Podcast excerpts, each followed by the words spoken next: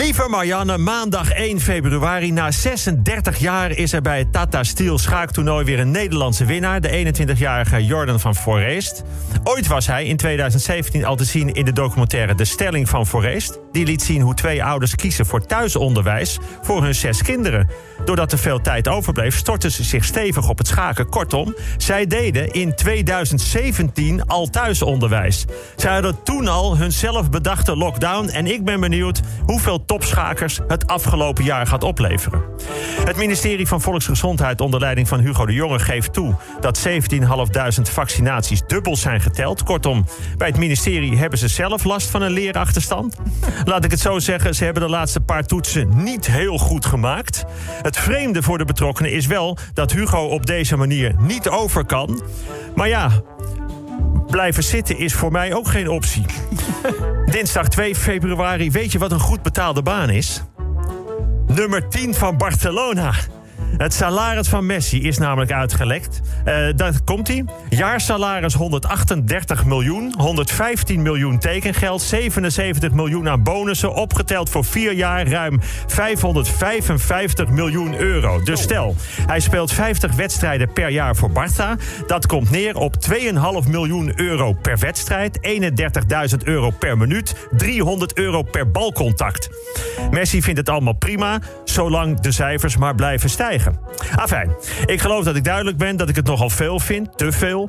En er wordt in een persconferentie hierover een vraag gesteld aan Ronald Koeman. Hele leuke man, goede trainer, allemaal waar. Maar wat zegt Ronald? Dat het een schande is dat het naar buiten is gekomen. En als degene die het naar buiten heeft gebracht iemand van de club is, dan is hij daar nooit meer welkom. Kortom, Ronald verbaast zich niet over het bedrag van Messi, maar meer over hoe het naar buiten is gekomen.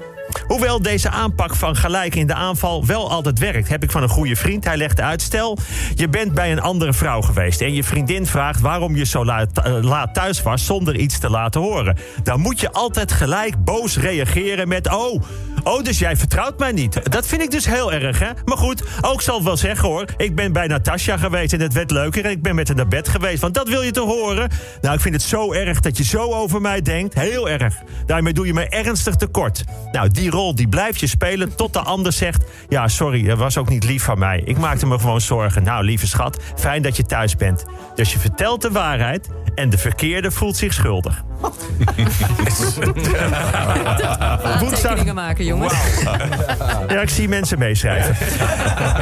Woensdag 3 februari. Gisteren was er weer een persconferentie van premier Rutte en minister De Jonge.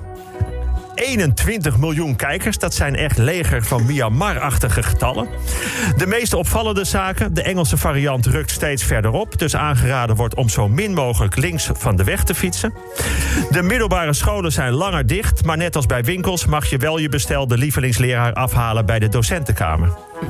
Enig perspectief is als de besmettingscijfers blijven dalen, dan stopt de avondklok op 10 februari. Maar alleen als de besmettingscijfers blijven dalen en, en wordt erbij gezegd, dan moet het dit weekend niet gaan sneeuwen. Schoenwinkels hebben vorig jaar 21% minder omzet gedraaid. Dat is precies het percentage dat veel vrouwen meer op hun spaarrekening hebben. Zoals mijn buurman zegt, in de schoenen- en laarzenkamer van mijn vrouw is inderdaad precies 21% meer ruimte. Donderdag 4 februari aan de Tweede Kamerverkiezingen op 17 maart willen 41 partijen meedoen. Als je alle partijprogramma's wil lezen, dan had je twee weken geleden moeten beginnen. Kortom, de meeste mensen beslissen pas als ze in het stemhokje staan en een naam herkennen. Weet je waar er ook precies 41 van zijn? Songfestivaldeelnemers. En de bedoeling is dat die allemaal naar Nederland komen. Want het Songfestival gaat door, maar wel met een editie op anderhalve meter. Nou, dan zeg ik, doe dan ook de puntentelling maal anderhalf. Pays-Bas, 18 points. The Netherlands, 18 points. Dat zou toch mooi zijn? Sofia Vergara, bekend van haar rol als Gloria in Modern Family... hoeft van de rechter de embryo's die ze ten tijde van haar relatie met ene Nick liet invriezen... niet aan haar ex over te dragen. Nick is nu een nieuwe rechtszaak begonnen... om dan in elk geval wel voor minimaal twee jaar haar baarmoeder te mogen gebruiken. Recordaankoop Sebastian Haller is door Ajax per ongeluk niet op de lijst van de UEFA gezet. Kan dus niet meedoen in de Europa League. Hoe is dat gegaan bij het invullen? Nou, ik denk zo. Oké. Eh, hebben we iedereen? Ja, volgens mij wel. Wie hebben we allemaal in de voorhoede? Nou, uh, Neres, Anthony, Tadic, Traoré, Brobby, Idrissi. Ja. ja, volgens mij missen we er één. Klaas-Jan, nee, die is weg. Promes, nee, die is ook weg. Nou, nou, dan klopt het. Ja hoor. Nou, uh, goed dat we er nog even met z'n tweeën naar hebben gekeken. Even wat hoopgevend nieuws over onze lockdown. Die is erg, hè? Dat klopt, die is het ook. Maar het kan nog veel erger. Het merendeel van de bemanning van Chinese onderzeeboten kampt met zware stresssymptomen. Want die zitten vier maanden in een hele kleine, totaal donkere ruimte. Slapen in een benauwd stapelbed met oorverdovende herrie van de motoren. Nou, dat is eventjes wat anders. En ze mogen dus ook na negen uur s'avonds niet even naar buiten met een zeehond. Dus, als je voelt dat het je te veel wordt, denk dan even... ja, maar we zitten niet in een Chinese onderzeeër. Vrijdag 5 februari, zoals ik afgelopen twee weken al heb aangekondigd... zolang dit kabinet demissionair is... Kunnen we, uh, kunt u zich in het land gesteund voelen door het uit de schaduwkabinet. Elke vrijdag is een nieuwe persconferentie. Deels te beluisteren elke vrijdag bij dit radiofeuilleton. Maar ik geef nu eerst even voor het serieuze deel... het woord aan de schaduwminister van Onderwijs, Peter Heerschop. Dankjewel, Peter. Alsjeblieft, Peter. Jij hebt in ieder geval vertrouwen in me. Ja, ik wel. Nou, dankjewel. Daar komt hij dan.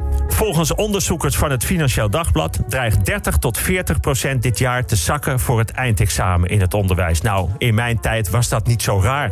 Het was toen raar als 30 of 40 procent dreigde te slagen. Maar goed, tijden veranderen. 30 of 40 procent dreigt te zakken. Ja, Natuurlijk, vooral als je maar blijft roepen dat er een enorme leerachterstand is opgelopen. Achterstand. Vergeleken met wat? Vergeleken met een situatie die nu niet bestaat. Luister mensen, leraren doen hun uiterste best om zoveel mogelijk aan te leren binnen de gegeven nieuwe situatie.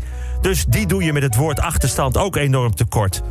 Er worden nu ook andere nieuwe dingen gevraagd aan onderwijs. En hoe ga je dan om met die pandemie? Dat is nu een vraag. Dat was tot nu toe geen examenonderwerp. Maar daar weten deze leerlingen meer van dan de vorige generatie. Hoe creëer je je eigen ruimte als die beperkt wordt? Welke nieuwe banen komen? Hoe leer je improviseren? Waarmee kun je anderen het best helpen? Laten we in het beoordelen van leerlingen de huidige tijd meenemen. Zorgen dat ze dan betrokken blijven. Niet door het makkelijker te maken, dat wordt het niet. Juist niet. Maar ik zou zeggen, beste leerlingen van nu... jullie gaan niet de toekomst in als de generatie met een achterstand. Op een bepaalde manier hebben jullie een voorsprong. Nou, dit was het serieuze deel. Ik ga nu uh, het woord geven aan de eerste minister die ik ga voorstellen.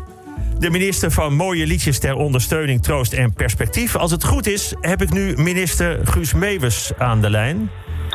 Goedemorgen. Goedemorgen. Hallo Peter. Kijk. Goedemorgen. Uh, wat fijn dat wij, um, dat wij jou hier nu kunnen voorstellen. Wij zijn hier al een tijdje mee bezig met het schaduwkabinet. Maar uh, nou, hier is dus de nieuwe minister van Mooie Liedjes. Ik, ik begin iets officieel, maar ik heb een paar leuke, paar leuke dingen al, als het goed is. Oh, Komt-ie, hè? Ja. Ja, ja, zeker. Dames en heren, muziek is belangrijk. Muziek biedt troost, muziek pakt je even vast, muziek geeft je energie, muziek kan je afleiden en verleiden. Muziek maakt je blij, muziek spreekt tot de verbeelding en het brengt je naar plekken waar je al heel lang niet bent geweest en naar mensen die je al heel lang niet hebt gezien. Zo is het. Muziek is belangrijk.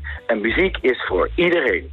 Daarom is muziek wel een van de hoofdpunten van het beleid van het schaduwkabinet. En ik, als minister van mooie liedjes, zal u gedurende onze regeerperiode voorzien van, ja je raadt het al, nou... Mooie liedjes. Dankjewel, Peter. Vanaf vandaag... Ja, ah, het, het, loopt zo soepel, wij twee, hè? Ja.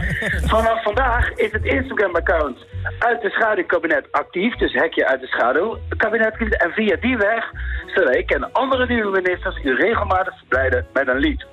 Verder kom ik aan dat ik volgende week in de studio zal zijn met wat topambtenaren om voor u te spelen. Oh, En welk lied dat is, dat mag u bepalen zelf, mits het maar voldoet aan de voorwaarden van troost of blijheid. Leuk! En, ja, ja, absoluut. En uh, dan wil ik eigenlijk nog één vraag stellen aan de staatssecretaris Dane. Ja. Of die mij wil ondersteunen met mijn eerste daad als minister. Ik wil graag een lied aanvragen.